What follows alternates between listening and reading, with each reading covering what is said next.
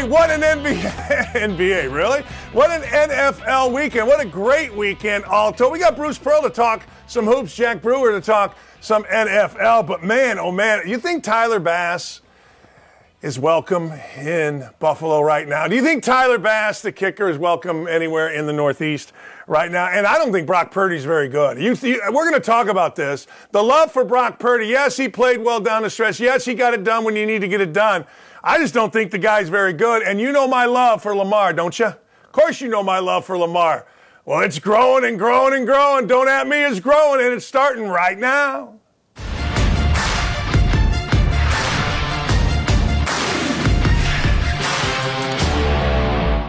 We should call this a taste. That's what we should call it. Monday morning, here's just a taste of how the real world should go. I'm going to get into every NFL thing in about three or four minutes here, but this should just be called a taste. If the world were run by adult male with penises, if the world were run by logical men and women, if the world didn't care about feelings and if the world didn't care about some little reporter writing some little article in some little space, whether it's a blog or the New York Times or wherever, this is how people would react. Dana White goes off when a sports reporter tried to get him, get him to criticize his fighter Strickland. Let's listen from Dana White. This is a taste of what the world would be like. You obviously give a long leash to your fighters about, you know, what they can say when they are up there with the UFC microphone and you are getting into territory of homophobia, transphobia, like is there I don't give anybody a leash. Well, I'm saying you A leash? I'm st- eh, like Free speech. When- Control what people say. Going to tell people what to believe. Going to tell people. I don't tell any other human being what to say, what to think, and there's no leashes on any of them. What is your question? I was asking that question. I'll move on though. Yeah, Uh, probably a good idea. You s that's ridiculous to say I give somebody a leash. Free speech, brother. People can say whatever they want and they can believe whatever they want. That's just a taste of how the United States of America used to be run. You know, it used to be where Bill Clinton actually, as a Democrat, and Ronald Reagan actually, as a Republican, both said, hey, close these damn borders, it's dangerous. Dana White was trying, they were trying to put Dana White in a little trap here where they get him to criticize his fighter, Sean Strickland, because of, quote, homophobia and tro- transphobia. And they want to hold the guy that is in charge, they want to hold his feet to the fire. Good for you. Great for you. Look, we get it. It's the world that we live in, but Dana White is not having it. And Dana White's actually, his response is 1,000% uncomebackable. I used to say this all the time. I'm going to say something to you that you can't come back from. And I would say it, and they're like, yeah, you're right. How do you come back on the free speech? I guess you could say, hey, look, Dana, we here in the real world don't like what he said. Okay, we here in the real world should say, hey, look, boycott the UFC. Okay.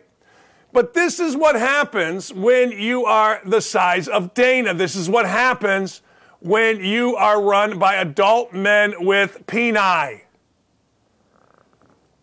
You get logic. You get common sense. Sometimes you get over the top. Sometimes you get way over the top. But you know what? The only people that are perfect is that little reporter, that little woke ass reporter. Could you imagine? I just want you to close your eyes and hearken with me, will you please? Hearken. Do me a favor, and we're going to hearken, hearken back to a day where somebody said something that Adam Silver didn't like. Didn't like. And let me explain something to you. Adam Silver is the commissioner of the NBA. And like Dana White, although Dana White's the owner, like Dana White, reporters will go to the guy that owns and say, look, the man on the microphone is representing you. In this case, Strickland representing Dana White. In an NBA player's case, an NBA player representing the NBA. you, Mr. Silver, are responsible for what goes on. What are you going to do about it? Could you imagine any type scenario where Adam Silver says, you know what? It's free speech. It's just free speech.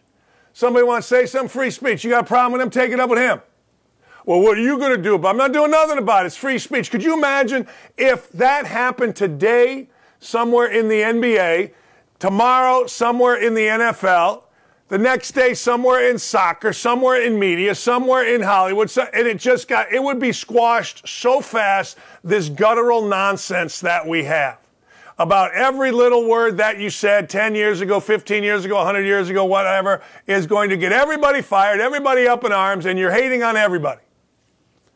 Do some people hate groups? Yes. Do some groups hate people? Yes. We got 350 million people here.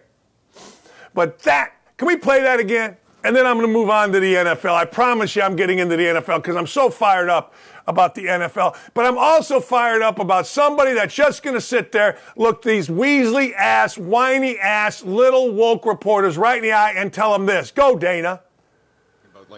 You obviously give a long leash to your fighters about, you know, what they can say when they are up there with a UFC microphone and you are getting into territory of homophobia, transphobia. Like, is there. I don't give anybody a leash. Well, I'm saying you. A leash? I'm st- like free speech. Control what people say. Going to tell people what to believe. Going to tell people. I don't tell any other human being what to say, what to think, and there's no leashes on any of them. What is your question? I was asking that question. I'll move on though. Yeah, uh, probably a good idea. Just, that's ridiculous to say I give somebody a leash. Free speech, brother. People can say whatever they want and they can believe whatever they want. Yeah, how do you argue it? How do you argue that? How, no, you can't. No, they shouldn't. No, they wouldn't. No, they won't. No. God, do we need more people? God, like, let me just equate it to myself. It is so refreshing to work here. It is so refreshing to work here because we're never going to tell you lies. We're never going to make up stories. We're not going to have a burning building behind me and I go, hey, look, it's a mostly peaceful protest. We're never going to do that. But we're going to tell you what we think without regard, with, without not consequence. We'll have some type of consequence. Sometimes the consequence is you get more viewers. Sometimes the consequence you get less viewers. But Clay and Gary and Aaron, they hire people that want to do some thinking. They hire people that want to say, okay, this is what I think. And then they let you think. Then they let you do some thinking. And then they let you do some expressing. How many companies can say that? There are not very many. All right. The NFL. The NFL was glorious this week. And I always use this. Colin Cowherd said this before, and he's so right about the NCAA tournament. In the first round, we want to see Mercer beat Duke. But in the second round, we want to see Duke play Michigan State. You understand what I'm saying? Yeah. NFL yesterday, I feel like, and you can tell me I'm wrong, was the easiest betting day of the year. And I'm going to tell you why, and it's based on that analogy that I just used that Cowherd has used. Water finds its level is a saying that I made famous in the world of college basketball. To this day, I got people texting me or tweeting me, coaches telling me, hey, Dan, water found its level, man. Water finding its level means, yes, Mercer beat Duke, but Mercer doesn't have it two weeks in a row against the best teams in the country. And I like Mercer. The coach of Mercer is a friend of mine. I digress. But anyway, so who are the better teams yesterday? Bills and Kansas City? Yeah, I don't know.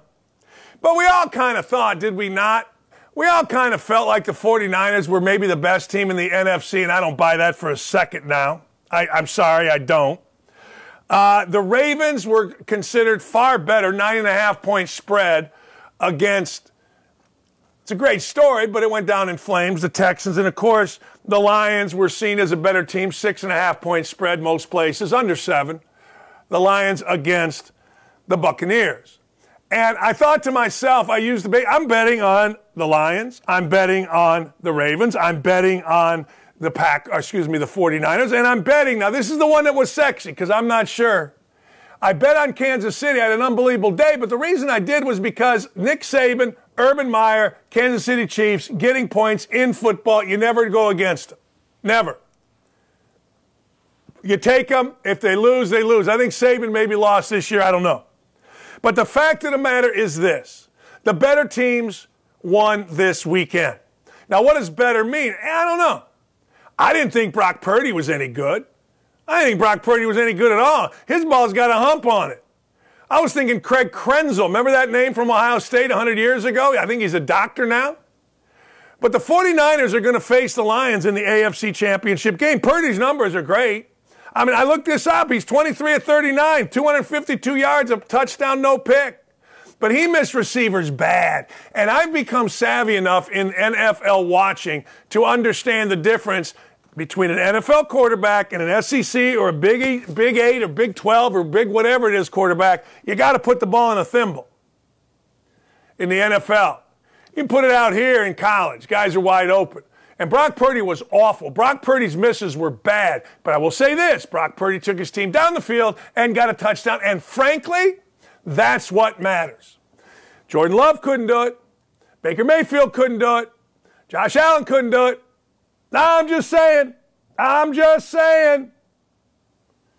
Although Josh Allen got him to basically where you needed 44 yard field goal, Tyler Bass missed it. But I did not like what I saw out of Brock Purdy at all. It's a really good football team, probably the best football team in the NFC. But I got to tell you, I didn't like nothing about him.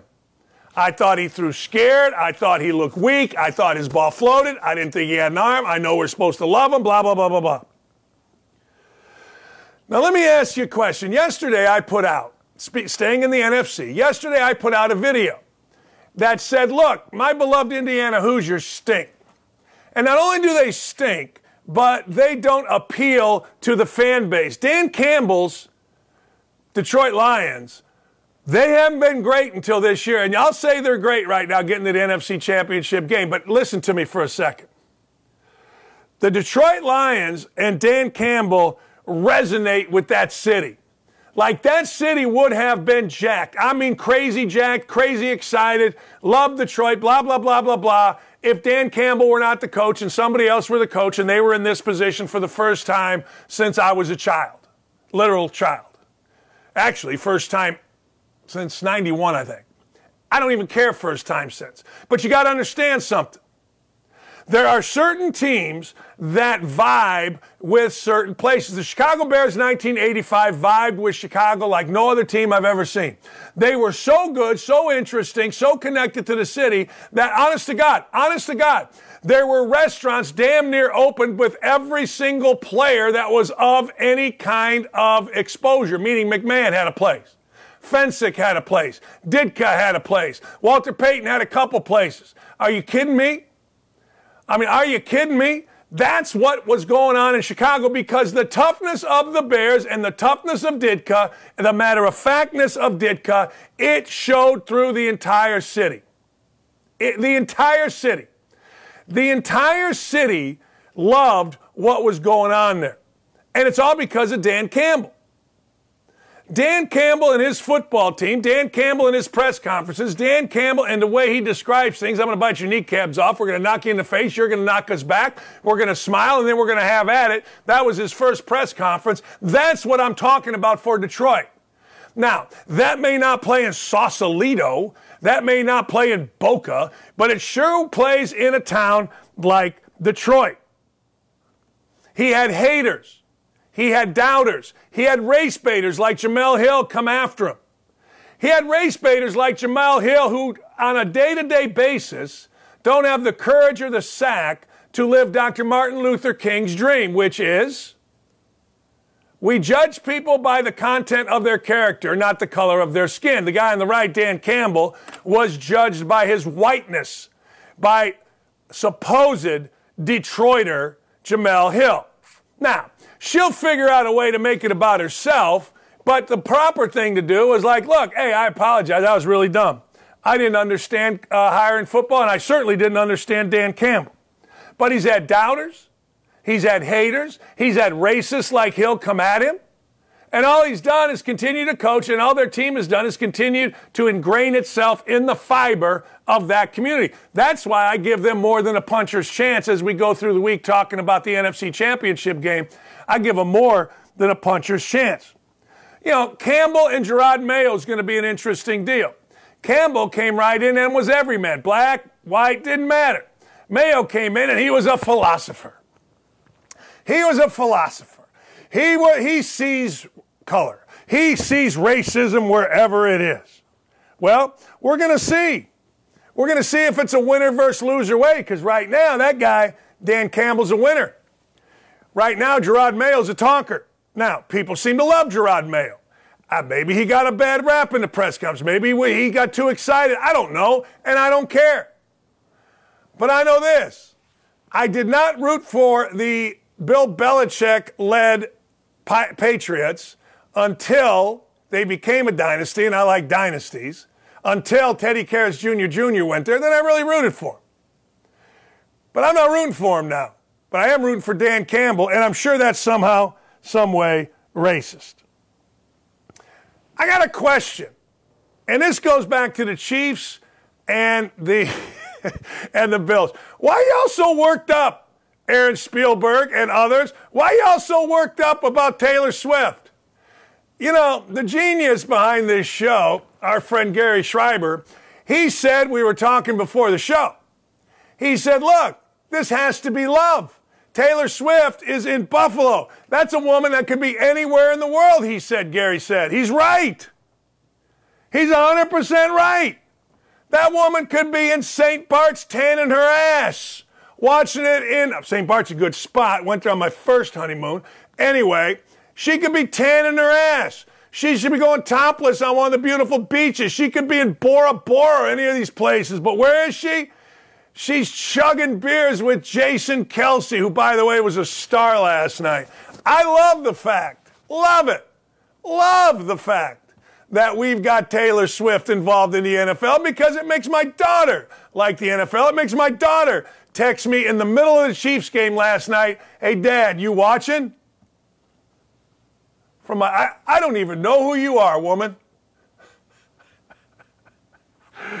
but long story short, Stop with the hey, look at her. Good for her. More money than God, biggest star in the world, could be anywhere, but where is she? Buffalo. And by the way, as our executive producer extraordinaire Aaron po- adroitly pointed out, she has no scheduled shows in Buffalo. There's not a chance she could sell a ticket in Buffalo. If she went to Buffalo, there would have to be Kevlar. She'd have to have the Pope Mobile draped over her. Are you kidding me? They would kill her in Buffalo. But that's all right. We ain't mad about it. Man. How about John Harbaugh? John Harbaugh went straight religious. Yeah, he did. And by the way, that guy played pretty well right there, Kelce. He played really, really, really well. But John Harbaugh's Ravens team looks like the best team, my opinion. Everybody's got their opinion. I'm sure if I'm a Chiefs fan, I say the Chiefs look the best. You get my point. But he went straight religious, boys. Let's hear from John Harbaugh here. I just want to start off with this. Um, this is something that was sent to me before the game. It just is meaningful to me, so I'm going to share it with you uh, because I think it's uh, uh, the right thing to do. And it's a, it's a verse um, Greatness, power, glory, victory, and honor belong to you because everything in heaven and on earth belongs to you. The kingdom belongs to you, Lord. You are the head and the ruler over everything. So there's an amazing spirit on this team and uh, just want to kind of give honor and glory where it's due. Uh, with that. Um, oh, that's pretty good. Will NBC cut that out? Will the NFL get cranky? Will the NFL get crabby? Will the NFL say, too much God? Somebody sent this, I think it was ML Football, which is a great site on Twitter. Somebody sent me a picture of Mahomes taking a knee before the game, having a prayer. Oh my God. I hope everybody, we should start every show with a prayer. We should start every show with a prayer to say, look, we're going to fight back against the NBCs of the world that take out when CJ Stroud praises God. We're going to fight back. It's time we fought back. It's time we fought back against the anti family rhetoric the anti Christian rhetoric going on in this country. It's damn right it's time we fight back. If you don't like it, I get it. Look, probably shouldn't be talking about it on a show. It makes people all upset, but good for Jim Harbaugh, John Harbaugh. Now tell your brother to quit cheating. Tell your brother honor God by cheating, not cheating. How about that? Now, money's important. You got to keep your job. I get all of it, and you did that. Now quit cheating. Seriously. Just, just, you know, just quit cheating. Um, a word about Baker Mayfield, please. Baker Mayfield threw for 350. A lot of people are saying what people say. Baker Mayfield showed why he's a backup. Really, did he? Did he really? I mean, I understand he threw a pick late. I understand Love threw a pick late. I understand both of those guys are catching the same kind of thing, right? Eh, really? I thought Baker Mayfield showed himself to be an NFL quarterback. I thought Baker Mayfield, who is in line, they say, for 40 or 45, 50 million dollar extension. I saw this the other day, yesterday. I think he's worth that.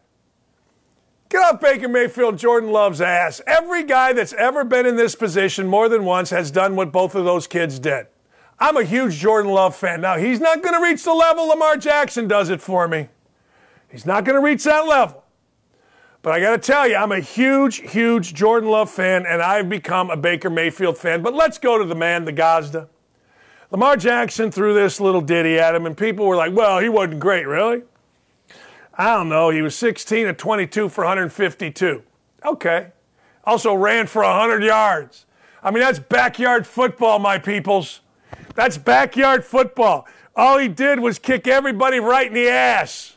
He kicked him right in the ass. He was like the big kid. He was like the Donnie Ross of football. Lee's brother, who was the biggest kid in the neighborhood, running over everybody, kicking booty, kicking dupayage. And he did it in an NFL game. Don't at me.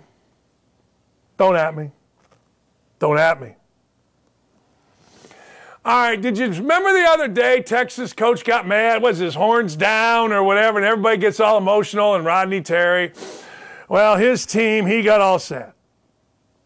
He got all sad because Central Florida and Johnny Dawkins, they, they, they got to be classier because apparently Rodney Terry, a nondescript coach who fell into millions, is going to get himself all in a bunch, panties wise. I'm sure he goes boxers or tidy whities. I don't know. But they're going to get in a bunch. They're going to get right in his crack because a team had the audacity to go thumbs down.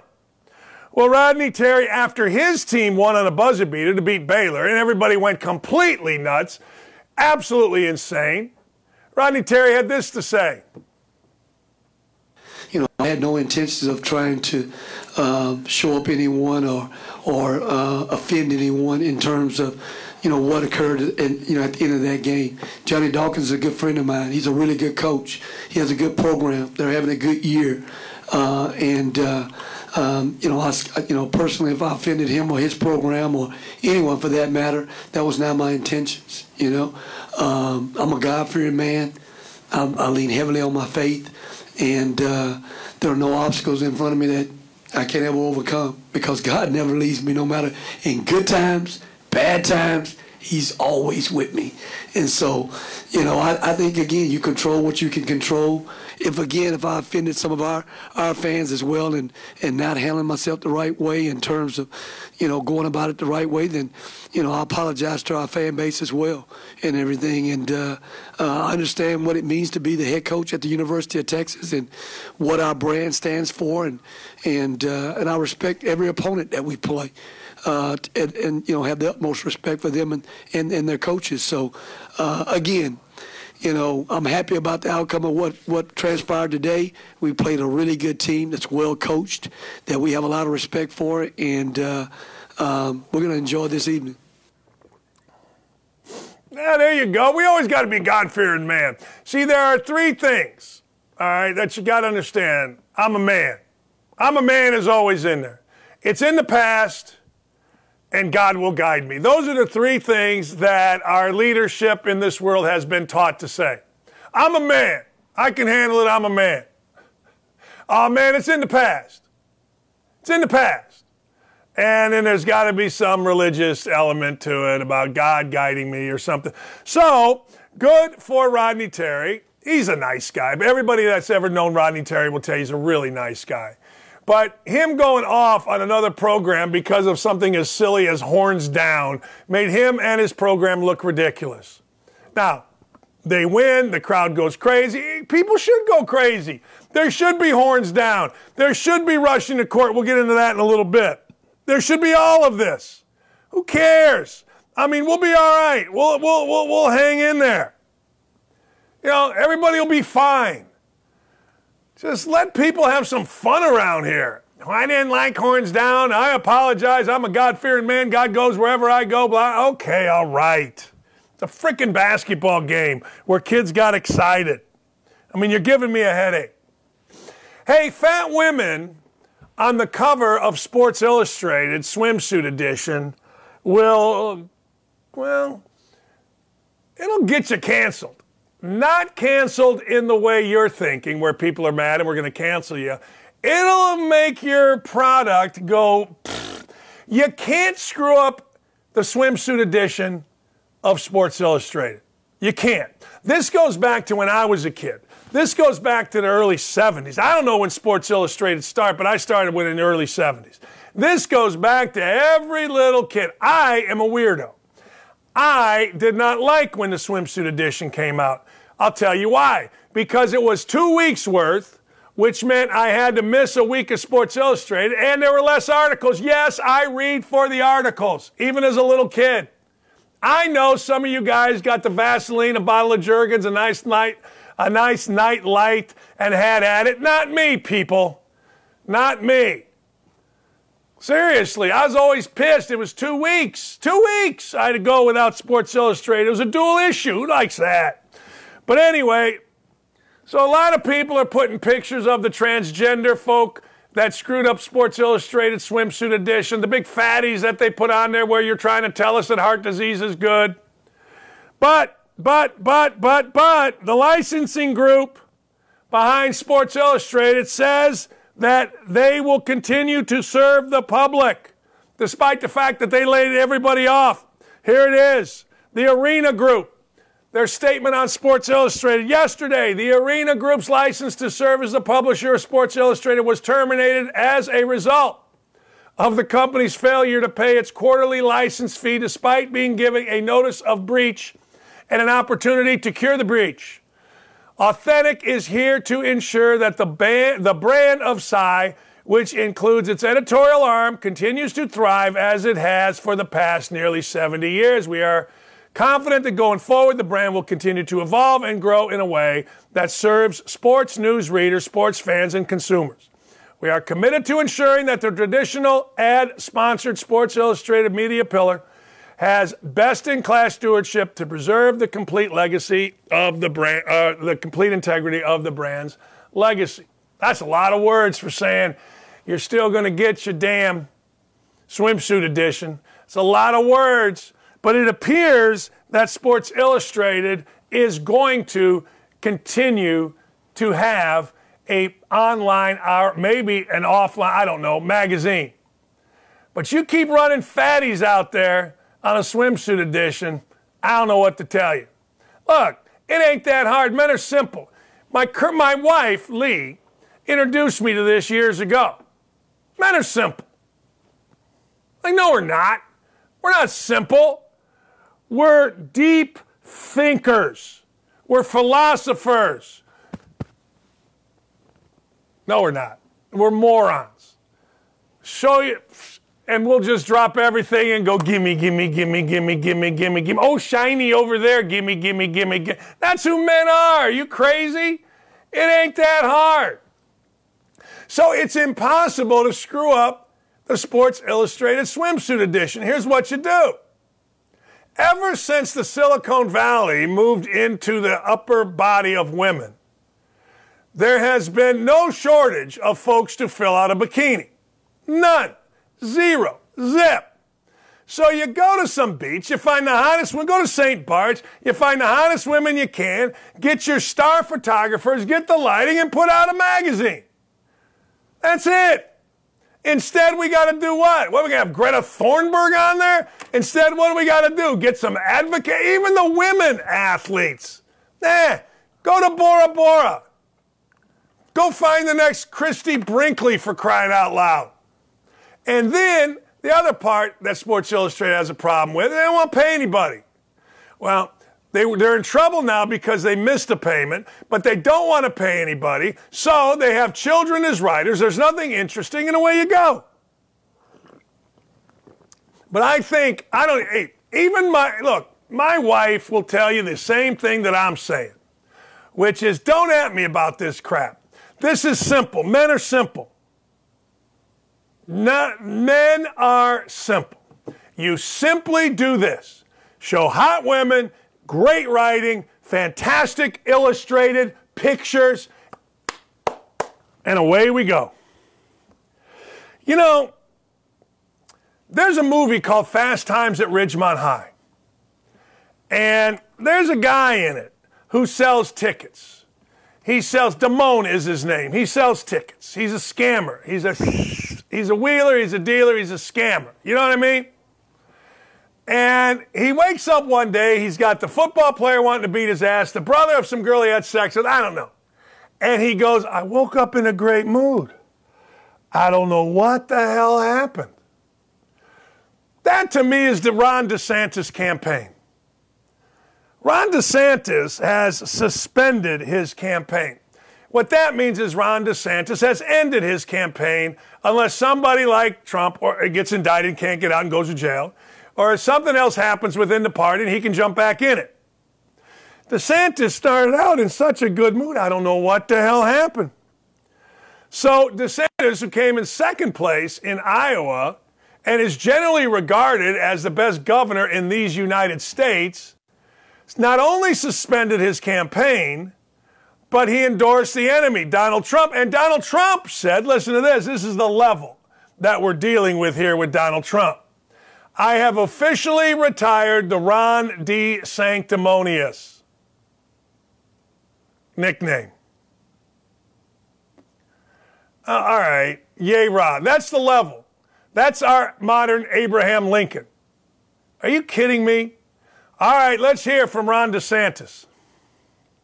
Now, following our second place finish in Iowa, we've prayed and deliberated on the way forward. If there was anything I could do to produce a favorable outcome, more campaign stops, more interviews, I would do it. But I can't ask our supporters to volunteer their time and donate their resources if we don't have a clear path to victory. Accordingly, I am today suspending my campaign. I'm proud to have delivered on 100% of my promises and I will not stop now. It's clear to me that a majority of Republican primary voters want to give Donald Trump another chance. They watch his presidency get stymied by relentless resistance, and they see Democrats using lawfare this day to attack him.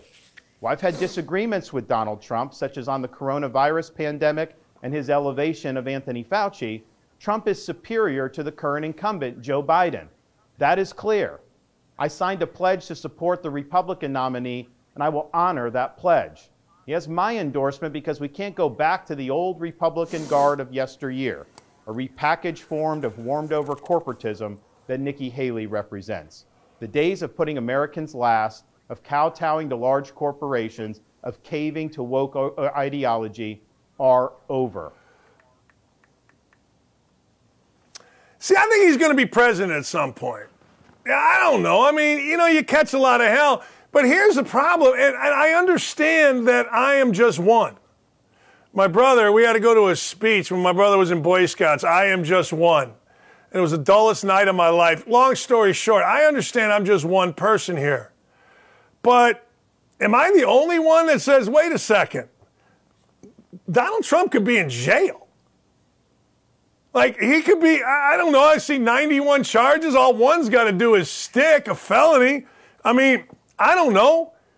You guys tell me. Eh, eh, you know, I know Franny Willis is a pig and, and an awful human being and, you know, all that stuff, but doesn't change the fact that Trump still got 91 charges facing. I'm sitting there going, if I had 91 charges, I would sit there in my room every morning with the shakes going, oh man, I don't want to go to jail. This thing's for exit only. I don't need none of this. I don't want none of this. I can't have none of this. So am I wrong about that? Would you be nervous? But I do think DeSantis, I do. I think he's going to be president of the United States someday.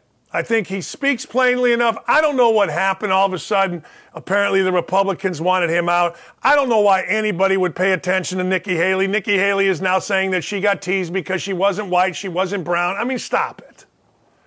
Stop it. I got teased because I look like this, too handsome. It's the way it is. All right, back to the NFL real quick. The NFL yesterday delivered. The NFL over the weekend 1,000% delivered. Were they the greatest games? No, but I'll tell you this they came down to the end. So as we unpack it, as that's what big saying in TV, as we unpack this, what have we learned? I'll tell you one thing I've learned. That running back for the Green Bay Packers, Aaron Jones, that's a bad mother. Uh, that's a bad mother. That's the kind of guy you want on your team. He's like the Udonis Haslem of the Heat, only he can still really, really, really play. I mean, really play. I mean, make no mistake, that is a tough dude. That's the first take I took out of this. I knew who Aaron Jones was. I liked Aaron Jones. I didn't really pay that much attention to Aaron Jones. Man, I will now. That's a bad dude. I'll tell you what. I'll tell you this same game, bad dude. Christian McCaffrey. Christian McCaffrey has an ability to do things others don't, and that includes Aaron Jones. Like most running backs now have no wiggle, they've got a little burst. Pacheco's got a lot of burst, but I got to tell you, when this goes back to the 70s and 80s. When Christian McCaffrey broke through the line and went for a 32 yard touchdown run, I was stunned because how many times have we seen that same run end up with a guy on his back, two yards? That's it. McCaffrey's one of the few players that when he gets the run, gets the football, I sit up and go, all right, here we go. Here we go. Let's do this. What's going on? There aren't many. He's one. And I got to tell you something else. I like Jordan Love. I like Jordan. You can like Jordan Love. You can not like Jordan Love. Yes, he threw threw picks, whatever you want. But if I'm Jordan Love after a day of feeling miserable that we lost, or maybe a week, or maybe a month, whatever you got to do, if I'm Jordan Love, I, and I am the Green Bay Packers, I am in that small percentage of teams that feels great about my quarterback right this moment. Think about it. The Lions got to feel good. That's my other one.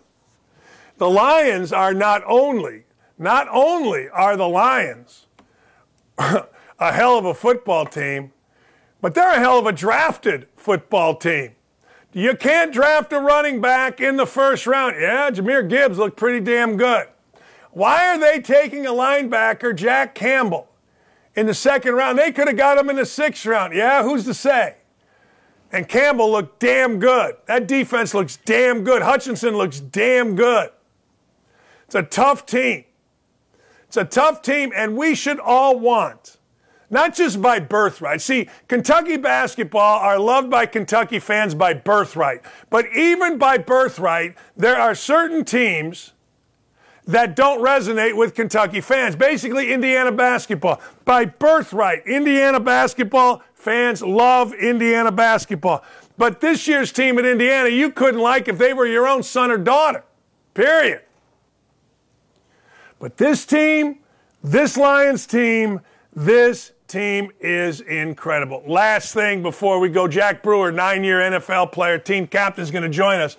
And we're going to talk some NFL, but I got to tell you something else. Remember a few weeks ago I told you Patrick Mahomes didn't respect his opponent and he was just throwing footballs around. He respected him yesterday. And now it becomes this Does Bill Belichick become the new coach of the Bills? Does Bill Belichick become what? Where? How? What? He's been interviewed a couple times in Atlanta. If I'm Bill Belichick, I'm telling Atlanta, Thank you, but Josh Allen's on the line. Now, if you're the Bills, do you really want Bill Belichick? I mean, not like he's been any good. This is something people aren't talking about, and I'm going to ask Jack Brewer. He hadn't been very good since Tom Brady left, people. Hey, Bruce Pearl is going to join us as well. We got a monster. Stay right here. Man, I'm fired up. Sack the hell up and don't go anywhere. Don't at me. We'll be right back after this.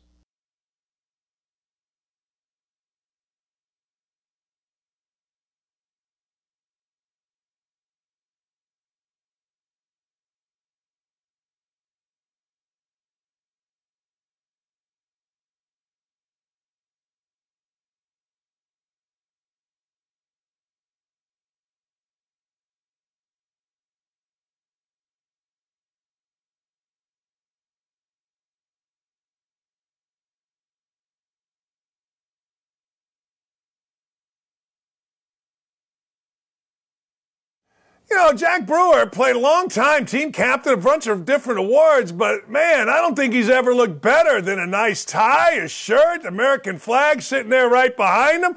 Very presidential today, Jack Brewer. Thank you. Yeah, you know, I, am doing this in between in between work. I'm actually headed into uh, the prison today to teach some classes, man. So whenever I walk in there, I like to try to look clean. Yeah, and you do. You pull it off nice, man. I'm getting ready to stand up, salute, vote for you, the whole damn thing, man. I like it. I'm in. All right, Jack, let's run through a couple of things. If if you were let's let's just let's take the Buffalo Bills. Would you want to change coaches? Would you want Belichick in there? You know what? I, I wouldn't. You know, but you know, I'm I'm a little biased because I, I I played for Sean McDermott, who's one of my favorite coaches of all time.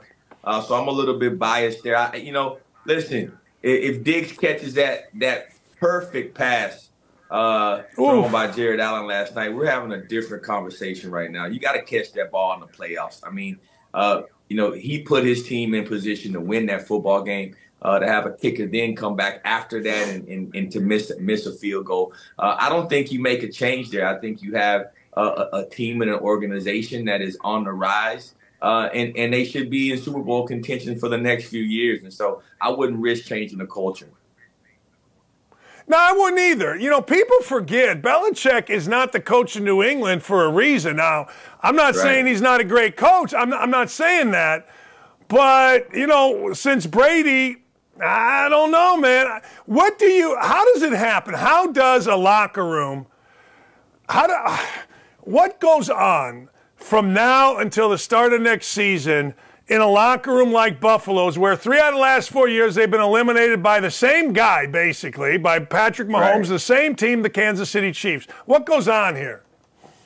Well, you, you know, at, at, some point, you, you just got to, you know, keep focusing on the little things, man. I mean, when you have something that's a well oiled machine, you just have to focus on the small little things that you need to change. You don't need to come in and try to do sweeping changes uh, uh, uh, across the board. Like I said, you're one you're one catch away uh, from beating that team last night, and so I think you have to keep that in mind, and you have to make sure that you you keep your your your, your captains and, and your team leaders. You have to keep those guys motivated, uh, and you have to make sure that their off-season plans are going to be the, the toughest, the most hardworking that they've ever had and you need a deep, deep commit uh, commitment because being a Super Bowl team starts right now. It's the day after uh, that the season starts, and and you need to really sit down with your leadership uh, and figure out what their plans are, what they're about. Uh, and as an organization, you know, going into this draft, you have to make sure you fill your gaps. Uh, and like I said, that starts with the little things, the small little areas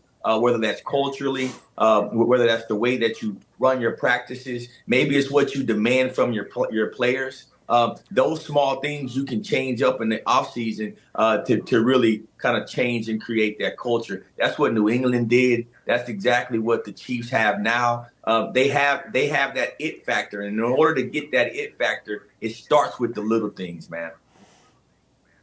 You know, I've never seen a coach do this, Jack. Uh, I've never seen what John Harbaugh did. He came into a press conference after a hell of a game. I mean, they put a whooping, and Lamar Jackson's my all-time favorite player. Now he's not. Walter Payton is, but he's moving up the ladder. I've never seen anybody go read Bible verses to the media to start a press conference, Jack. Give me your thoughts. Man, that was an anointed opportunity, man, and he he seized it, and he uh, really, you know, exemplified his faith to the world uh, and if you look, you know what the beautiful thing is, and I haven't heard anyone talk about this. His brother did the same thing after winning the national championship, and so you see the spirit that both of them are walking in um, right now. You know, I was blessed, man. I got a chance to to play for for John Harbaugh. Uh, also playing for Sean McDermott under Andy Reid, and so these are strong men of God that that walk by their faith. But John Harbaugh is an incredible man, and and and and to to really you know he he really set the tone of that locker room. I would not want to play the Baltimore Ravens right now. Having a man of God like that stand on the podium uh, and declare his faith uh, was a beautiful thing, and I and, and I think you know it's exactly what the NFL needed. I think the NFL needs more of that, and they, they need to continue to to raise up men of faith like that, uh, which is which is what I'm seeing. And I'll say one more thing: I haven't been the biggest NFL fan. I'm starting to watch the game again uh, because of men like John Harbaugh. You know, let me go into the on the field. You know, I, I don't know. I, I, I, I remember when Lamar Jackson came out and people said he should be this, and I'm thinking that's stupid. I don't know football like you guys know football, but I know Lamar Jackson at quarterback's a bad boy. He's the MVP. They're the best team as we sit here right now, right? I mean, look, you got to beat the Chiefs, right. and that's not easy. But this this is the best team, the Ravens, right? No doubt. People forget how how small the difference is. You're talking about second. You're talking about centimeters uh, between being a Super Bowl champion and just a playoff contender. Uh, and so when people are that hard on Lamar Jackson, when you watch a kid um, that makes the type of plays that he has, that he's able to move the chains with his feet or with his arm, uh, and the way that he's starting to understand the game more, uh, reading defenses better. How could you not be a fan of this guy? How could you feel that this guy couldn't win a Super Bowl? Uh, you just don't understand the game of football, and I think uh, he's exemplifying that. Uh, I think uh, John Harbaugh and that entire organization, general management on down, have done an incredible job of putting the, the, the pieces and the weapons around him. Uh, but, you know, it's just a true testament. It's a true testament that the Monday morning quarterbacks uh, are, are just that. They're Monday morning quarterbacks. Yeah, I mean, look, you say whatever you'd like, uh, but that's a bad boy. I also, I'm a big fan. Like, I, I'm, I'm a big fan of Aaron Jones. Like Aaron Jones and Christian McCaffrey as running backs – Again, that's two bad boys right there. I I, I could bad watch those two play all day. Yeah. No doubt. No doubt. And if and if and if anybody uh, says a white boy can't play running back, uh, they need to be slapped uh, because that's just, that's just not true, man. I remember when I played, and I'll tell you, man, I played against Mike Alstott. I'll never forget. Oh. This guy, people were people were popping off his thighs. I'm talking about we have big jokers in the in the in in the, in the front seven. They couldn't stop him, you know. So it's just that's all again rhetoric from folks that probably never played the game. They don't understand. Uh, skin color means absolutely nothing uh, when it comes to sports. You got people at all shapes, sizes, and colors that can play ball. It's really the hunger. Uh, and the reason why you see so many young black kids uh, playing football is because they made they they got a little bit more bite. They're a little bit more hungry. I was hungrier than most of the people um, that I played against. Why? Because I was trying to go to college. I was trying to make be the first in my family to make it, to be able to help my mom get a car, my dad get a car, a house, and different things that we needed. I was hungry for it. So I would go and lay my head and knock you out. I can't tell you that my son, uh, who sits here and, and, and with all of the, the stuff that he has and access to it, I can't tell you that he run his hand his head through a, a, a, a wedge the way I ran my head through a wedge. And so we have to be realistic when we speak and stop thinking about skin color and keep it real. Man, I'm, I'm with you on that. Hey, how do how do the 49ers and the Lions stack up? You know, I, I, I really think the 49ers are going to take it. Um, I, I think, you know, they've been playing some good football this year. Um, I, I, think the experience of the Lions will catch up with them, their playoff experience. Uh, I think they're a year away um, from really being able to make a, a, real a real run. I think you're going to see, you know, 49ers have a, a, an experienced coaching staff with players that have been there before. Uh, and in the playoffs, that means so much.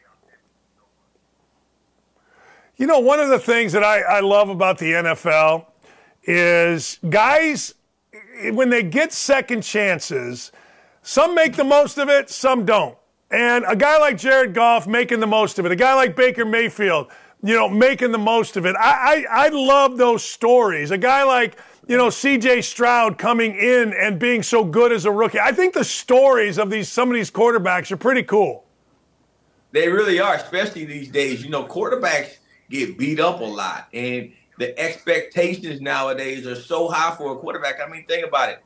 15, right. 20 years ago, you weren't expecting, you know, 23, 24 year olds um, to, to, to necessarily uh, come into an organization and become the face of the franchise, make no mistakes, to have perfect games. It's almost like now, if you don't win the Super Bowl or go to the conference championship, then you failed.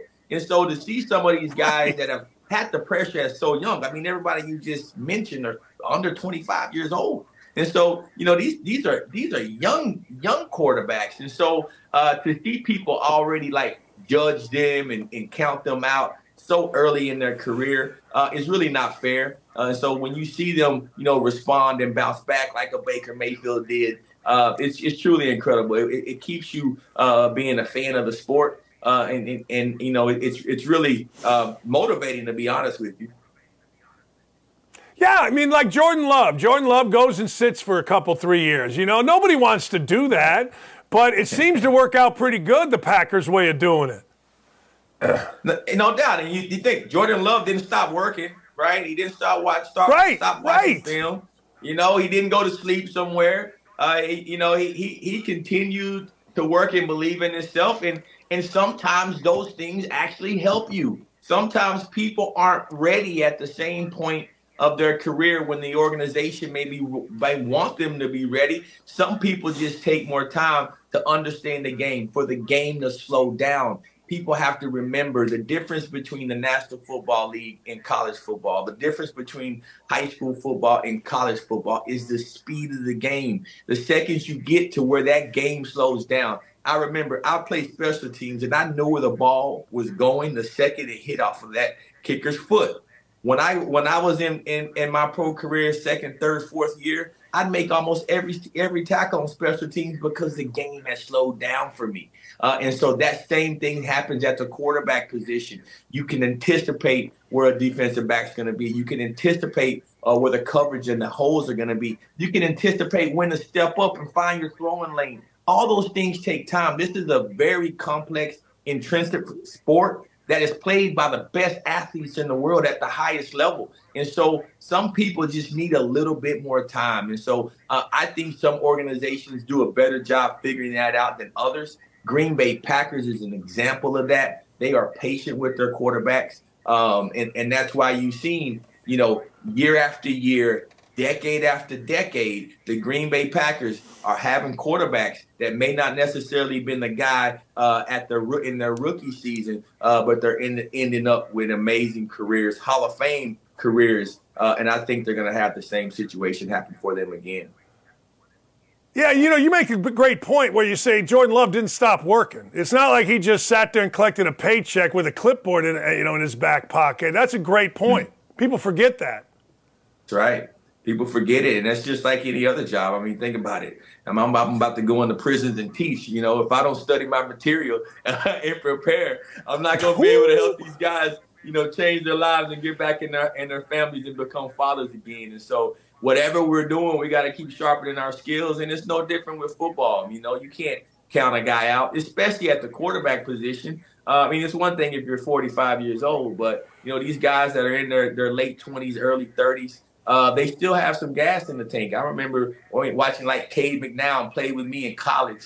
Man, this guy ended up playing 15, 16, 17 years in the in the NFL uh, and, and seemed like he got better and better every year. And that's because the game continued to slow down for him. So example after example, uh, especially at the quarterback position of, of how long-term dedication uh, can actually work for you, man. It's like fine wine. It gets better with age.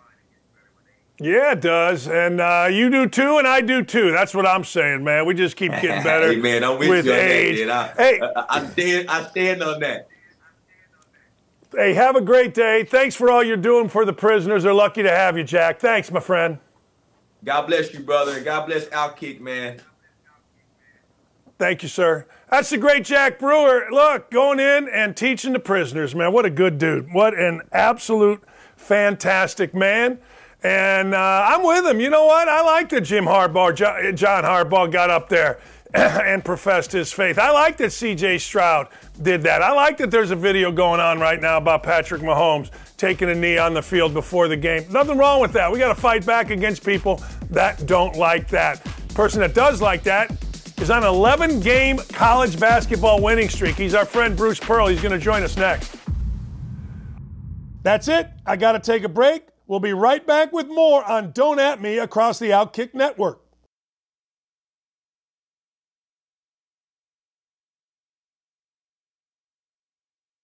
All right, get ready for it.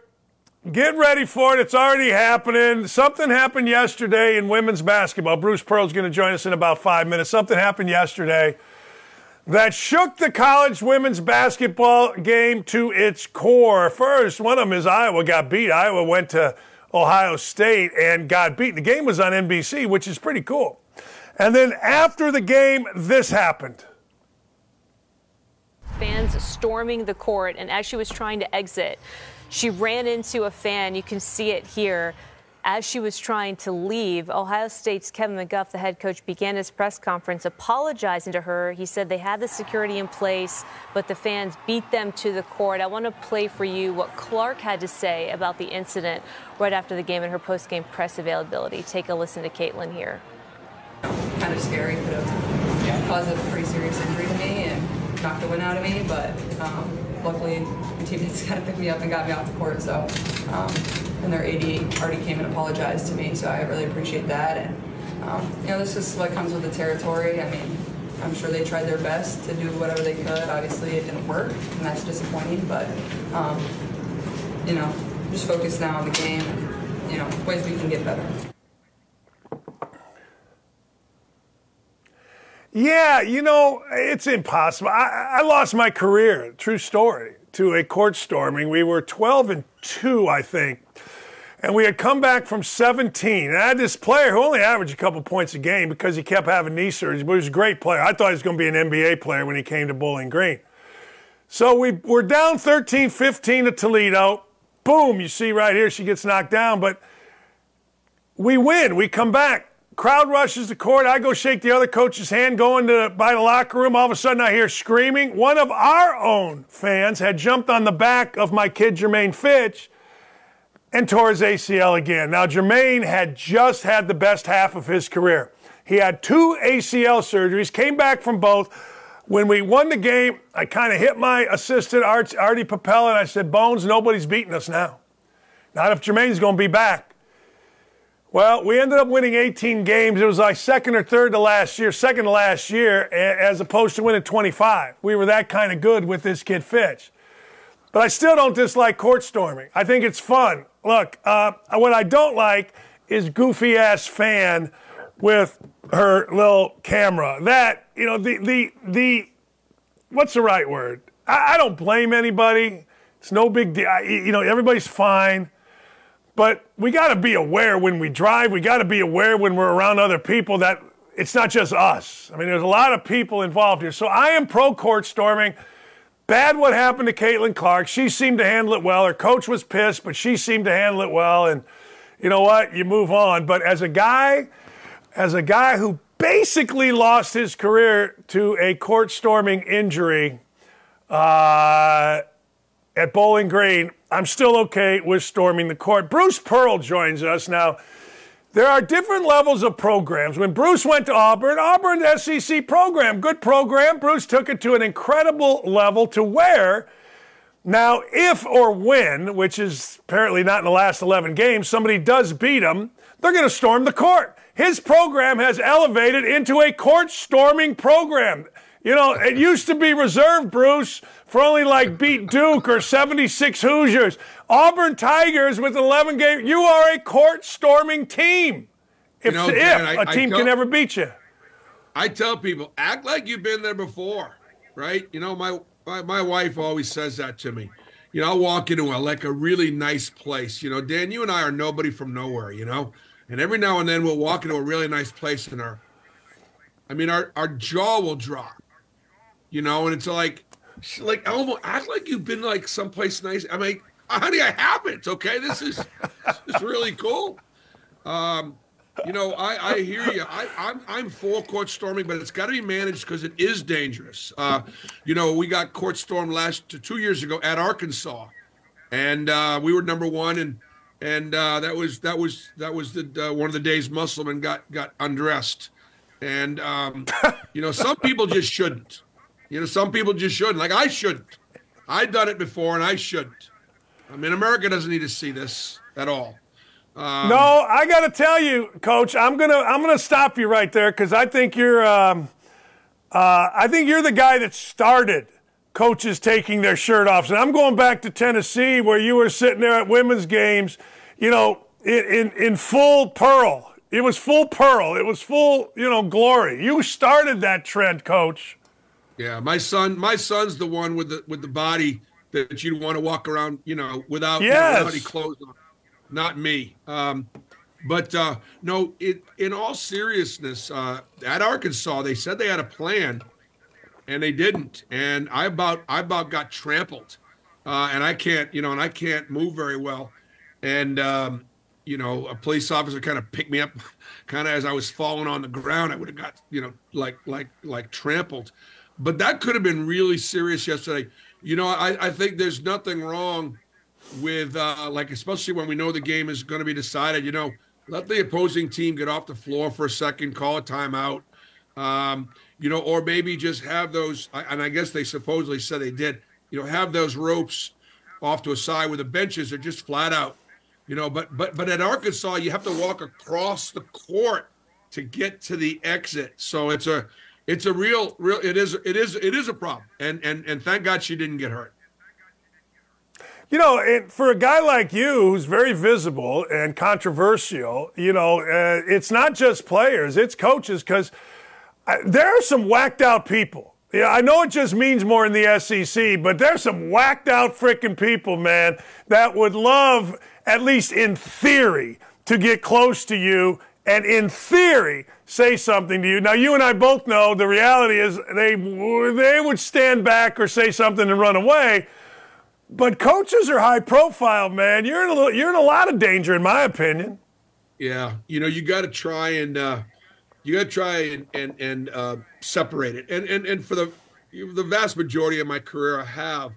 You know, you really can't hear them. They think you can. And the one thing you don't want to do, Dan, as you know, is you don't ever want to make eye contact with a fan that's up there giving you a hard time, because um, then they they kind of have you. Um, and then I will tell you one really good story.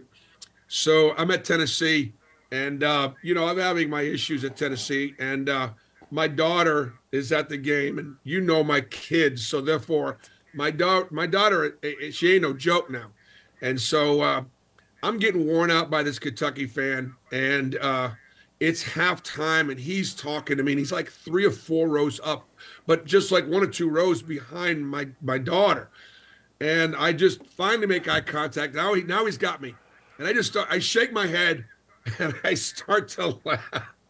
He says, "What are you laughing at?" And I actually kind of took a step closer to him. I said, "Let me tell you what I'm laughing at. You see that girl like two rows away from you? I'm just laughing, wondering what you're going to say to your lovely wife who's sitting right next to you after my daughter comes over there and kicks your ass." what are you going to say to your wife after a girl bitch slaps you? And and that was the extent of it.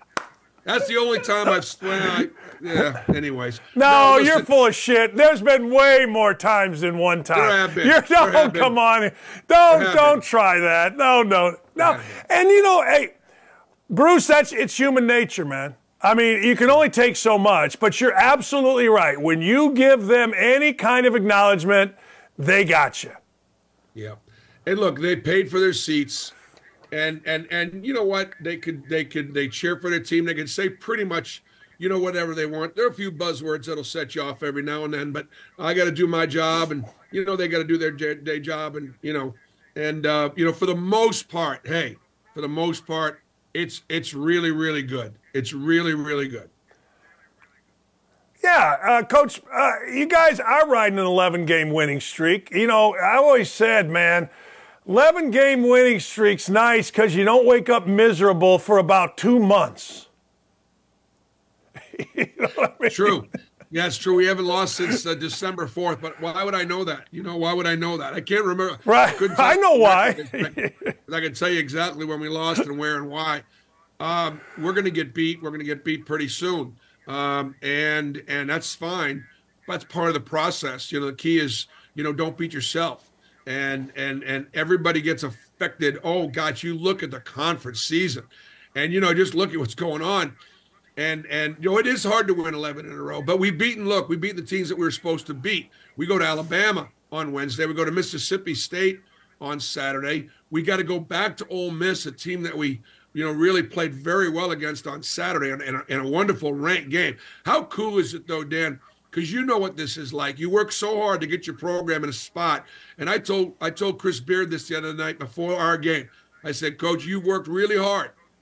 We there's never been a nationally ranked Auburn versus Ole Miss basketball game in the history of our of, of, of our basketball. So let's recognize, you know, the fact that look, we both got our teams where we kind of in a position, we we're in position to be in position, and uh, we'll celebrate that for right now. And then the key is, you know, just can we can we continue to um, beat the teams we're supposed to beat, and then maybe get a couple we're not supposed to beat. That's what that's what champions do. I got to ask you. I remember the day the day I was a grad assistant, Indiana, 1986, when Bob Knight sprung the get in position to be in position. And I looked over at an assistant coach named Royce Waltman and I said, What the fuck does that mean? He, he said, Think about it, dummy.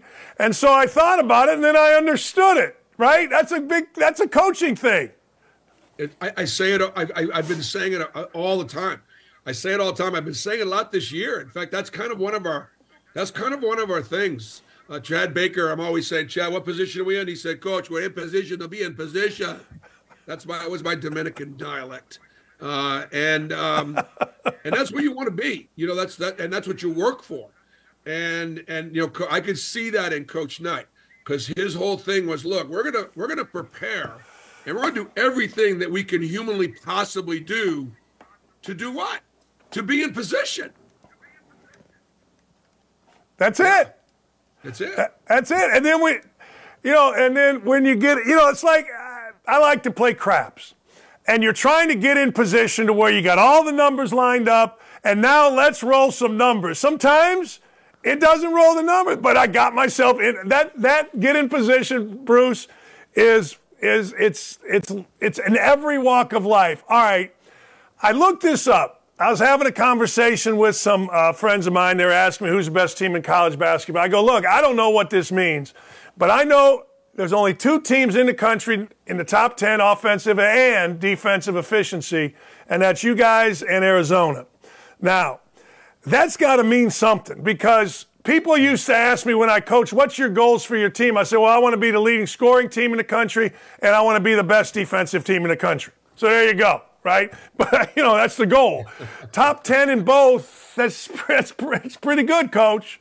Yeah, and I, I've seen Arizona. I've seen them. I saw them this summer uh, and uh, as they went to Israel and uh, with athletes for Israel, and they went to uh, had a great trip. I knew they were really, really good. They're really well coached, and and it's going to be interesting uh, in a sense that you know can they pull off? Can they pull a Virginia? Because you remember they got beat against uh, Penn, I think, or somebody early last year, an Ivy League team, right? And in the first round, like in a 215 type game, much like the 116 uh, game where uh, Virginia came back and won the national championship next year. So I think that's possible. You know, Dan, I think that um, our kids are playing playing really hard. I think they're, they're they're having some joy in recognizing that look, we can make some offense from our defense if we can make it really hard on these guys to score. And they're they're absolutely bought into that. Part is playing 10 or 11. We got 10 guys playing 15 minutes or more. Um, and so the kids are all bought into being unselfish. It's hard. All it's hard though, you know, for everybody's family to understand that. You know, look, you know, your son's not playing 32; he's playing 22 or 24, and so no, he's not a double double guy every night, but he's been productive.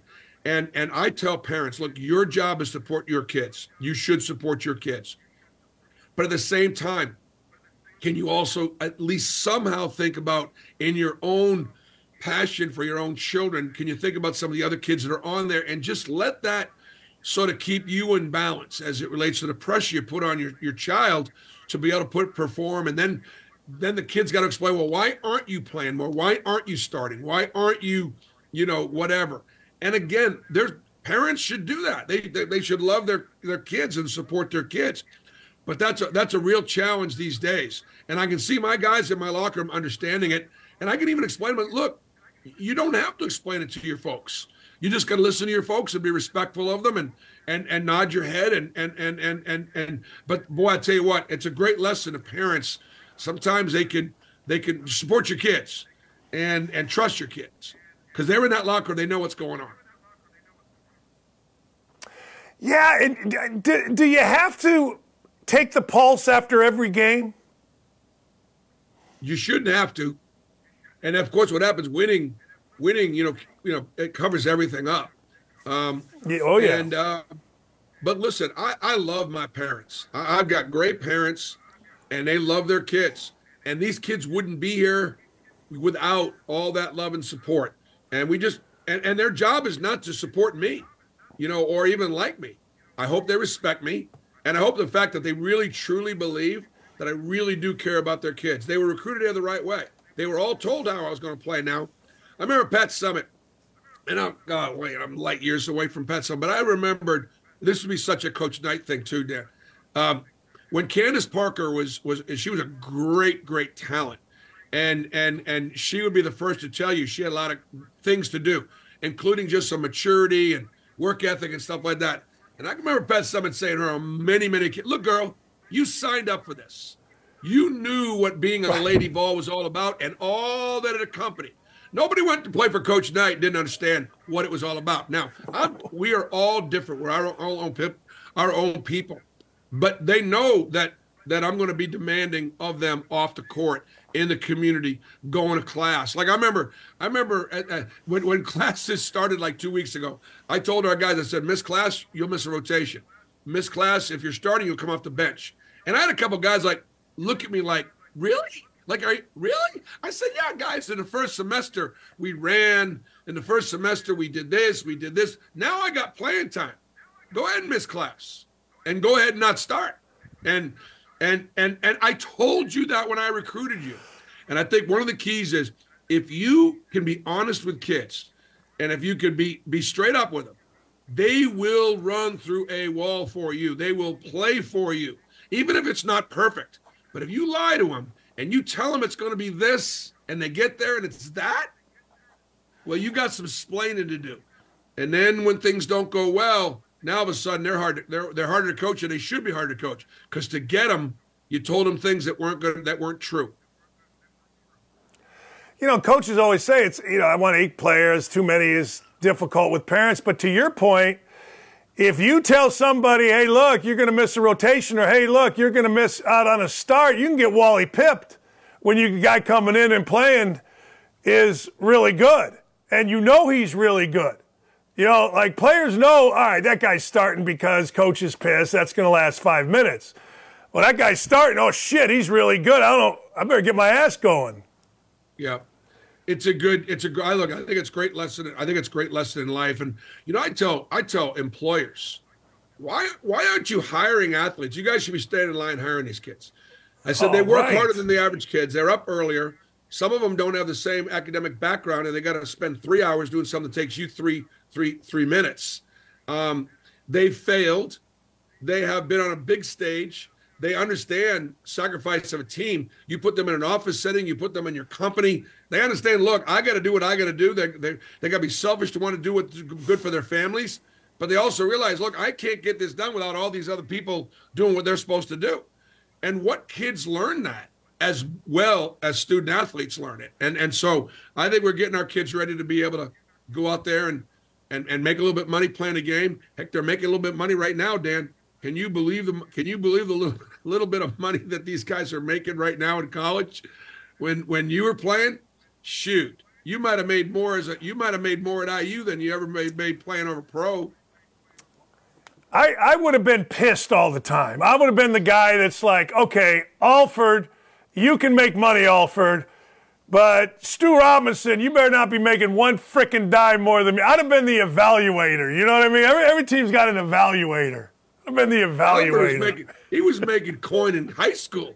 I mean, could you imagine if he was on an NIL, the way they were filling up that gym? Where was he? Newcastle? Where, I mean, what, where was he? Yeah, New, yeah, Newcastle, ten thousand in Newcastle, right? I mean, he was selling, he was selling calendars of himself without a shirt and sweaty as a senior. Hey, before I let you go, um, couple years, year ago, people were talking about the high level of college basketball because it was older.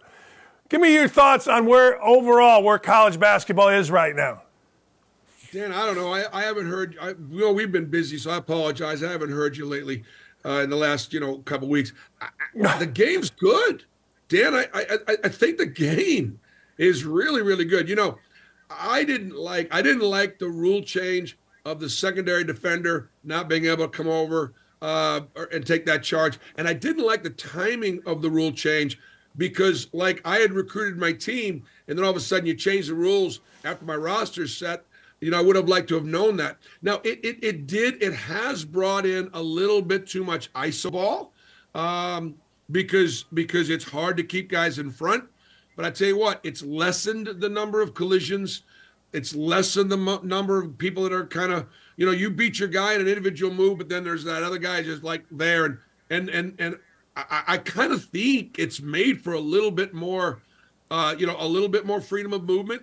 Um, and then what it's done is it, it, it, it's allowed. I think there are some fewer whistles, you know, because of it. There are fewer stoppages in play. Verticality at the rim is really important. Um, these kids play hard. It's crazy to watch conference games right now. You know, on a on a Tuesday night in January, the building is full, and these are kids are playing every possession. They're diving on the floor loose. But I, I, I just think it's as good a product in sports as as there is. I have a saying every night college basketball delivers. I, I do. I, every mm-hmm. night. Every night. You, you, you, I don't care. It can be in Memphis. It can be Tulane. It can be Auburn. It can be Indiana. I don't give a damn. Every night. I don't care if it's a Wednesday. It's 3,000 degrees below zero here in Indiana. Turn on your TV. Uh, every night something's going to deliver and it's going to be good on some channel. It's great. That is. I, I agree. And the difference is you know the differences between the the haves and have-nots just they just aren't that that great when you know Kansas who's so well coached and such a great team can go to West Virginia. It makes you it's it's it's what to watch for. It makes people obviously pay attention.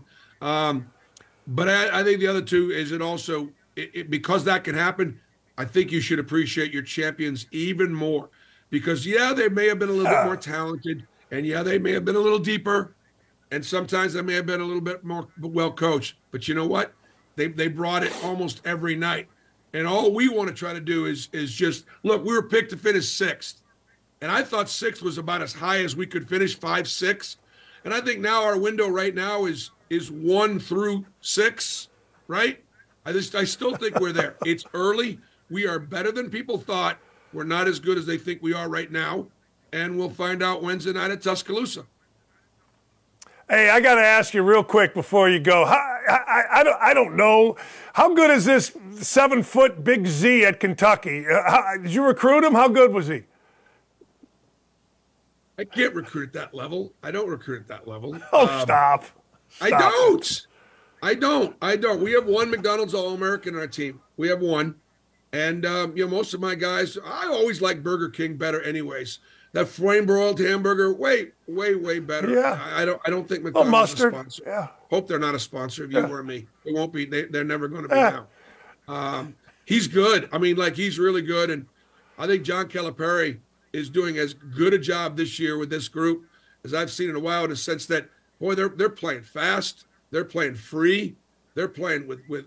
Uh, he's got real talent, but they're he's letting them go, and um, they're fun to watch. I, I mean, they, I got to play them in a few weeks, but they they are they're, they're, they're offensively. I mean, I mean they're they're putting hundred on people right now in league play. So no, like you said, it's good, and uh, I hope uh, I hope that we uh, can continue to uh, play. I'm proud of my kids. Our guys are playing hard. They're playing together, and uh, our league is really good. The SEC, man, night in night in night out, got to bring it. I feel like every year you're picked like eighth, sixth, ninth, seventh.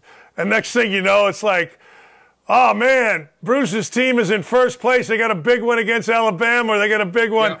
I feel like every, I, I, feel like even at Southern I'm, I'm, Indiana, they picked. Bur- huh? Burrow must be cheating. He must be cheating. That, he must. That's the only way. That's the only way we could be getting it done. Uh, that's all right. I, I, I will never. I will never change from the standpoint of this. I am humble, hungry. I am blessed. Can you believe the opportunity that, that, that Auburn's given us here and uh, to be doing what we're doing? Um, so I, I tell you one thing: success. I, I I am an asshole, and success will never change me.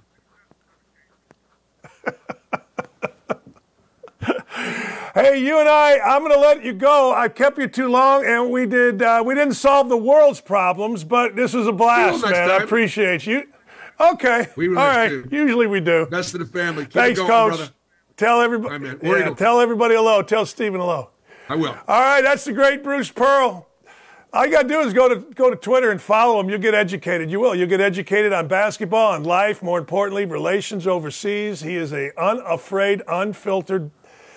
I'll give him. I'll say he's a basketball coach, but he's so much more than a basketball coach, and I love having him on. I just do. I, it's just fun for me to have people on like that. Hey, Jason Kelce is living his best life. Do you think Jason Kelce? woke up. I, I need answers to this when we go to break here in about 10 minutes or so. I need answers. Do you think Jason Kelce woke up today and went, ah, shoot. Did I really do all that? Did, did I really? Did I? Did I? Yeah. Let's go. Stock up, stock down, people. You guys ready to go? Let's go. Stock up, stock down. John Harbaugh and the Baltimore Ravens. Let's make no mistake about it. Coming out of this past weekend, John Harbaugh and the Baltimore Ravens, my view, I know everybody's got their own different deal. And I would say the Chiefs are right up there with them, given how they won and where they won. But the best team coming out of this weekend was John Harbaugh's Ravens. And John Harbaugh did a thing that I have not seen. Maybe we'll see more. Maybe I just missed it. He came to the post-game press conference with his Bible and read a Bible quote, and I thought that was good. I thought that was interesting. I thought that was fun. I thought that was something that this world needs more of. I do. World needs less of NBC censoring CJ Stroud after a big win last week and more of Jim Harbaugh, John Harbaugh, who seems to live it. Like, I, if Jim Harbaugh, and I guess maybe he did, came to a podium after a game and read a Bible verse, I don't know where I would be with it. I don't know how much I'd be down to clown with Jim Harbaugh doing that, but John Harbaugh seems to have lived it. All right, yesterday, something truly, truly, truly remarkable happened in the world of sports. His name was Nick Dunlap. Now, I don't know if you got a chance to see this at all, but it was the American Express tournament in La Quinta, California. And for whatever the reason, I had been following this tournament. I had been following this kid. It started like on Thursday, or maybe it was Friday. I can't remember. He shot like 60 on Saturday. But I had started following him the week before. This is an amateur. This is a 20 year old from the University of Alabama. He's on the golf team. He is on the golf team right now. He is the first amateur to win. First amateur to win a PGA Tour event since 1991 when Phil Mickelson did it. Now I'm going to say that again. And he did it, he had to make a five and a half to six foot putt to win it. He comes to the 18th hole. He thought he had a two stroke lead, but the guy a couple or a group ahead had birdied, so it was a one stroke lead. He didn't know it. He hits his tee shot off to the right, still thinks he has a two shot lead. There's water on the left. He keeps it straight. He's got to get up and down for the win. He realizes he has a one stroke lead. Kid puts it to five and a half, six feet, knocks the putt in. I have no idea. This is a kid that has won the U.S. Amateur. He's a third ranked amateur in the world. But my God, was that fun. He also, with a 259, set a record at the American Express. Again, 20 years old. He gets to play in the Masters, which he already was in. He gets, let me go through this, a two year exemption on the PGA Tour. He gets in the PGA, the Players' Championship, invitation to the PGA Tour signature event. And, and he can go pro now if he wants. And he was unflappable, and it was fun to watch. And there were tears, and there was crying, and there was girlfriends, and there was everything else. Congratulations, Nick Dunlap. What a great story. All right. Congratulations also in order and stock up for the sixth straight year. Every year, Patrick Mahomes has been in the NFL as a starting quarterback. The Kansas City Chiefs have gone have gone to the AFC Championship game. I want to tell you that again. Every year as a starting quarterback. Remember they had Alex Smith, and Alex was a good player, really good. Got hurt, all that kind of stuff, and decided, all right, we're going to go with Patrick Mahomes, and they haven't looked back. Stock down. Tyler Bass, Buffalo Bills, Sean McDermott. I would put uh, I'd put Stefon Diggs in there. Stefon Diggs and his big mouth. Stefon Diggs and all his talking. Stefon Diggs and all his bitching, whining, and moaning. Drops a pass that if you're a stud wide receiver, if you're Lynn Swann, I'm going back years, and all of the guys that followed Lynn Swann. Look up Lynn Swann catches in the Super Bowl, then get back to me. But he has a ball right here. Defender's there, no question about it. It's not the easiest catch. It's shitty conditions. I get it. But guess what? He didn't make the play. Now, of course, everybody's going to shift their attention to the coach because that's what we do. Now, of course, everyone's going to shift their attention to the kicker, Tyler Bass, because that's what we do. Bass had a chance to put it in overtime. I don't think it'd have gone to overtime, though. I think there was, what, a minute and 20, a minute 30 seconds to go, minute 47 to go. I think Mahomes would have had him down the field and untied the tie, but never got that chance. Stock down. Stock down. Media outlets that mock Dan Campbell, mostly you, Jemele Hill. Look, if you're going to be a race baiter and a race hustler, then at least get it kind of sort of right. She said that mockingly that black candidates for head coaching positions are losing opportunities to this guy. And it was a shot at Dan Campbell. Dan Campbell, obviously now the Lions coach. Indianapolis, Indianapolis Indians, Indianapolis Colts had a chance at who? Dan Campbell. Who'd they hire? Uh-uh. Frank Reich. Not good for business. If you mock Dan Campbell for how he looks, that's fine. Just say, hey, look, I was wrong. You ain't never going to hear it out of the race baiters, the race hustlers because that in their mind makes them look weak, yo. But good for Dan Campbell and good for his players who seem to absolutely love him. And good for Brad Holmes, the general manager, for having the stones to pick who the hell he wanted to pick, one of which is Jahmyr Gibbs, the running back out of Alabama who's a star. One of whom is Jack Campbell, no relation. Jack Campbell's a linebacker who uh, personifies everything that Dan Campbell was as a player and is as a coach. Good for them. Uh, stock down the beers Jason Kelce deleted last night.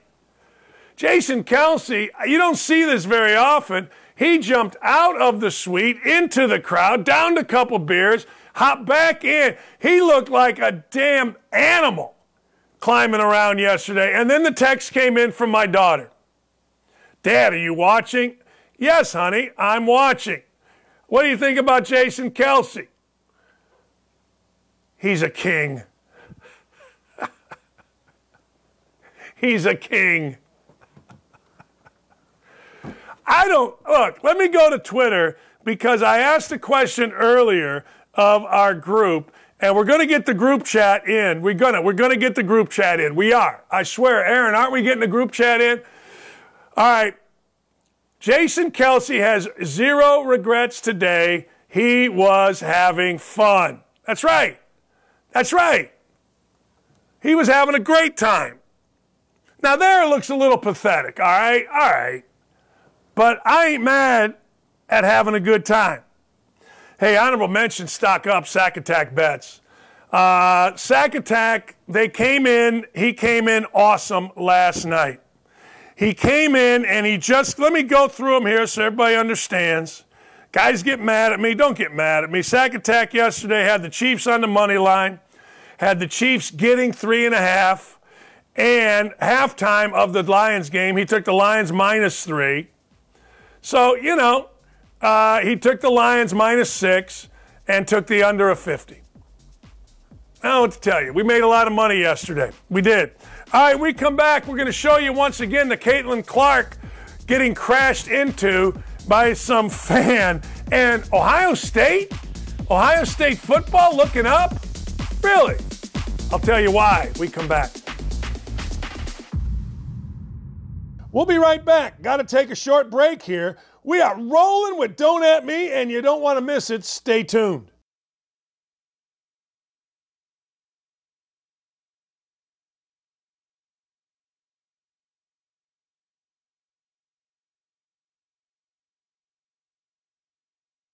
See, I'm doing nothing. But that's just me. I, am doing nothing to this fan here. Look, girl running on the court after Ohio State beat Caitlin Clark at Ohio State. She's oblivious to her surroundings. Watch, I don't know. Do we have the other angle? I like the other angle better. Do we have the other angle? There she goes down. Down goes Caitlin, and then she kind of walks away. Um, the girl's probably, boom, right there. Now, people are saying Caitlin Clark flopped. I don't know about that. I don't know. Boom. Look right at the B, B in Big Ten, right there. It's a pretty hard hit. Um, here's what Caitlin Clark had to say about it. Fans storming the court, and as she was trying to exit, she ran into a fan. You can see it here as she was trying to leave, Ohio State's Kevin McGuff, the head coach, began his press conference apologizing to her. He said they had the security in place, but the fans beat them to the court. I want to play for you what Clark had to say about the incident right after the game in her post-game press availability. Take a listen to Caitlin here. Kind of scary, caused a pretty serious injury to me and knocked the wind out of me, but um, luckily the teammates kind of picked me up and got me off the court. So. Um, and their AD already came and apologized to me, so I really appreciate that. And um, you know, this is what comes with the territory. I mean, I'm sure they tried their best to do whatever they could. Obviously, it didn't work, and that's disappointing. But um, you know, just focus now on the game and you know ways we can get better. There you go. There you go. So, you know what? At the end of the day, everybody is okay, and I think that the world will continue. I'm not mad at anybody. All right, Ohio State, according to Lane Kiffin, has spent upwards of $15 million, $13 million in the transfer portal. Hey, man, I'll tell you what I've learned. If I'm Jason Day, I'm spending twice that. I'm spending whatever I can get my hands on. I'm paying everybody. The number three class, or the number three quarterback in the 2024 class, is, uh, well, he's backed out. His name is Julian Sayin. He flipped from Alabama to Ohio State. Now, I'm not going to get into the breakdown of money. Kansas State quarterback Will Howard has come over. Offensive lineman Seth McLaughlin has come over. He was a starter all 14 games for Bama. He's come over. Caleb Downs, who led Alabama in tackling, has come over. Alabama is being rated by Ohio State. They are. And Ohio State's done a nice job. Look, I would be at the point, nobody really cares. Nobody. And I mean nobody cares even a little bit what Ryan Day does, unless you beat Michigan. Nobody cares even a skosh. I mean, not even kinda, sorta. I would spend money like it's my job. You want to come at me, NCAA? Wonderful. Come at me. Beautiful. Come at me. Now, I don't know why all of these guys are transferring from Alabama to Ohio State. Maybe it's all about money, which it sure seems to be. Maybe it's all about Bill O'Brien. I mean, you're getting the leading tackler at Alabama to transfer to Ohio State. I get it, Saban's out, it's fertile ground, go get their players. But man, oh man. All right. Waldorf Astoria is a famous place in San Francisco. The San Francisco Waldorf High School girls basketball team is riding a five game winning streak thanks in large part to a star player. Star player and captain, wait for it, Henry Hamlin. Yeah, I said it. Henry Hamlin on the Waldorf girls high school basketball team. There you go. Henry Hamlin has played on the girls team for three years. Dude's a male out there on the left. It's a dude playing on the girls' team. Now, you can see the referees. You can see the back of one and the face of one, and the guy's body language facing us is like, you got to be crapping. You got to be crazy. You got to be out of your mind. You got to be insane here. But that's what we got. We got old Henry Hanlon. I'm just going to do what I want to do because it's the best for me. All right. All right. I don't get it. I don't. I don't get it. People make it stop. Um, speaking of making it stop in California, I like this guy too. Angels third baseman uh, Anthony Rendon's played a total of 148 games since 2021. Said on the Jack Vita show that the Major League Baseball season is too long. It's too long. Dude's played 148 games. Now I don't know about you, but this is getting ready to be what the 24th season. He's played 148 games in the last three years let's even say two years. He's played 70 games. The dude's making like 22 million a year. Let's hear from him. Here's what he says: You got to shorten the season. Too many dang games.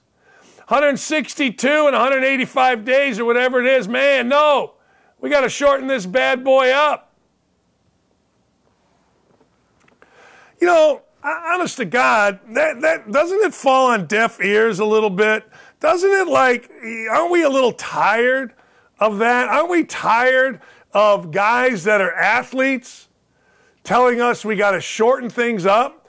I mean, I didn't see ever, and I always use him because he's unbelievable, was unbelievable, rest his soul. My, my uncle uh, Jerry, my uncle Jerry worked in a steel mill for 50 some years. They didn't shorten his year up. Rendon's made 200, listen to this, he signed a seven year, $245 million contract. That's 35 mil a year. By my accounts, 3, 21, 3, 5, 7. Oh, I'm sorry, 38.5 mil a year is what he's making this year. 38.5 million. See, yeah, tell the cop that. Tell the teacher that. Tell anybody that. Like, we got to shorten this bad boy up man, it, it, it drives you nuts. It does. You may think it, but we don't want to hear it. I don't want to hear it. You may want to hear it. I don't, you may want to hear it, but I got no dog in the fight. I don't want to hear it. Shorten it up. You guys should be playing year round, and then on your days off, you should be visiting schools. You crazy? Listen to this one. This is our friend, legendary sideline reporter, and we thank her for coming in here, Michelle Tafoya, and just knocking it out. She is a friend of the show. She, she suggested Travis Kelce, not Jason, Travis Kelce is going to retire because she says she can see the two brothers having sort of a ManningCast show in their future. Here, ladies and gentlemen, is Michelle Tafoya. I think Travis Kelce is retiring after this season, like his brother. So I think there's just a ton of motivation there uh, for them to to do this. They they got bad mouthed at a certain point here in like the last quarter of the season as being you know maybe Patrick was losing it, which is kind of ludicrous. But I think they're highly motivated. I I got to be honest. I think Kansas City wins this game. I think they go into Buffalo and they win. The, the Travis Kelce remark you just made, Michelle. Uh, yeah. Can you shed any light on that? Any inside knowledge there? Well, I can't really reveal my, my sure. source. Sure. But I, I can just say that, that I think he's looking at future plans. Um, yeah. And so now with his brother retiring, uh, you got to ask yourself, okay, I kind of tweeted this out as a tease. I could totally see those two pulling a Peyton and Eli Manning sort of gig, uh, maybe on Peacock, be the companion piece to Sunday Night Football, where you got the Peyton and Eli cast on ESPN2 for Monday Night Football. Why doesn't Peacock do that with the Kelce brothers on Sunday Night Football? Well, I don't have the answer to that. And Michelle Tafoya does not seem like somebody that comes out and makes a statement like that uh, without having a pretty good source. I feel the same way. I feel like there is such a heightened an incredible heightened year the attention is at a crescendo. The, the attention is just beyond anything that any tight end, other than maybe Gronk, I think it's even more than Gronk, has ever seen. And you add to it Taylor Swift and all that attention, and you add to all the commercials, and now you're playing. If they win, I could absolutely see Travis Kelce go out. If they lose, I could absolutely see Travis Kelce go out. He was criticized, and he was rightfully so criticized. He was dropping balls. He's got not many jobs block somebody, catch a football. Pretty much it. Well, he was dropping a bunch. Played terrific yesterday. Why? Because he caught the ball. I I also think this though. I think you got to be very careful. The difference between Pat McAfee and how he has managed his career and Gronk and how he has managed his career is a, there's a stark difference here. There's a big time difference here. McAfee is fun. McAfee's irreverent. Gronkowski is fun. Gronkowski's irreverent. But McAfee's informative as hell. McAfee is driven. McAfee can handle the host spot, and that's not an easy spot. The analyst spot's easy. You just play off the host. But he handles the host spot. Actually, he handles everything. He handles the owner. He, he handles everything. Gronkowski can't handle any of it. Gronkowski, Gronkowski can sit on the side with a big table with a bunch of guys and add something, but not really add something. See, McAfee has a presence in a room of guys, even with Jimmy Johnson or Dan Orlovsky, Mike Green, whatever. Gronkowski doesn't because his shtick is kind of high school. I mean, his shtick is kind of frat boy. McAfee has that shtick, but that's not his shtick. McAfee's informed as hell. He just is. McAfee gives you information. He just does. All right. Before I go to Wokadope, we're going to give you a taste. This is a taste of what the world should look like. This is Dana White. Dana White is going to give the world of reporters, the world of the woke, the world of the whiny, the world, uh, uh, just a taste of what answers should be, of what leadership should be in the United States of America, where we're supposed to have free speech, free thought. Let's hear from Dana White. You obviously give a long leash to your fighters about, you know, what they can say when they are up there with a the UFC microphone and you are getting into territory of homophobia, transphobia, like is there I don't give anybody a leash. Well, I'm saying you a leash? I'm st- like free speech. Control what people say. Going to tell people what to believe. Going to tell people. I don't tell any other human being what to say, what to think, and there's no leashes on any of them. What is your question? I was asking that question. I'll move on though. Yeah, Uh, probably a good idea. Just, that's ridiculous to say I give somebody a leash. Free speech, brother. People can say whatever they want and they can believe whatever they want. Did you notice how bold the guy was when he was asking the initial question? And then did you notice how the guy wimped away? Now, I'm sure this writer slash blogger will extract his revenge at some point by writing a scathing piece on him. And Dana White's going to go, oh, what? Here's an elephant's backside. It feels like a fly. That's a taste of what the world should be. It's a taste of how the world should react. Uh, you don't like what Dana White's guys have to say? Do yourself a favor, don't watch. Do yourself a favor, don't subscribe. Do yourself a favor, don't attend. Pretty simple. But never, ever, ever are we to bend a knee to any of these clowns. Ever! Never, ever. Woke dope me!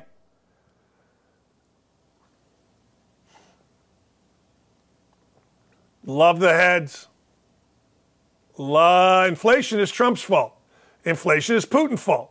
Inflation is your fault. Yes, it is all of the above. Joe Biden believes now that inflation is our fault. Look, here's what you got to understand about Joe Biden. He is, I would argue, other than maybe Maybe. Now, I'll say in order Clinton, who would be your three in a row? You got Nixon, Clinton, and now you got Biden in terms of content. Just in terms of content. Now you got to understand, you know, there was no talk radio. There, there was no intersection of sports and politics uh, back in the day, although I guess the, the tragedy of, of Munich in 1976, maybe. But the fact of the matter is, uh, nobody gave us any, any, any more content than Richard Nixon at a time where we weren't really looking for content. Then, of course, Clinton gave you content every day. I did not have sex with that woman, and blah, blah, blah, blah, blah. Sandra, Sandra Jones, all these other women coming out. And this guy gives you content by just, I don't know, by being him, by being an imbecile. Um, I, I don't know. I think it'd be interesting to know. I, I think it'd be fascinating to understand who is the president that gives the best content. I don't know. I honestly, I don't know. There are headlines all over the place that say Joe Biden, the word inflation is his nightmare. I've said this forever. Give me a president that keeps gas prices down. I don't want to hear all the arguments whether a president does it or not. I don't want to hear the arguments. I shut up. Presidents take credit when the gas prices go down. He just did. Uh, his sycophants say he had nothing to do with it when they don't. I don't ever want to hear the word inflation. When I was a kid, I told you this many times. When I was a kid, there was things called the misery index, gas lines, inflation. We could not, my parents were school teachers, we could not get our McDonald's every other week because prices were too high at the grocery store. My mother would go shopping on payday every other week. She brought home McDonald's. All my mother had to do was teach school all day, go from there to the grocery store, right? Come home and make dinner. What pigs my dad, my brother, myself, and my sister were. We were pigs. My mother deserves a gold star. But anyway, when inflation hit, we couldn't get our McDonald's. I remember the one time, maybe it was only once, maybe it was 10, I can't remember, but I remember one time I'm like, what, no McDonald's? And me, being me, acted like a little batch, a spoiled batch, and then I felt bad and I hugged my mom. Next! Oh, man. I just don't like him. Inbred is what it should say. That whole thing with his daughter or whoever, ah, it's just weird. Next! Oh, my God.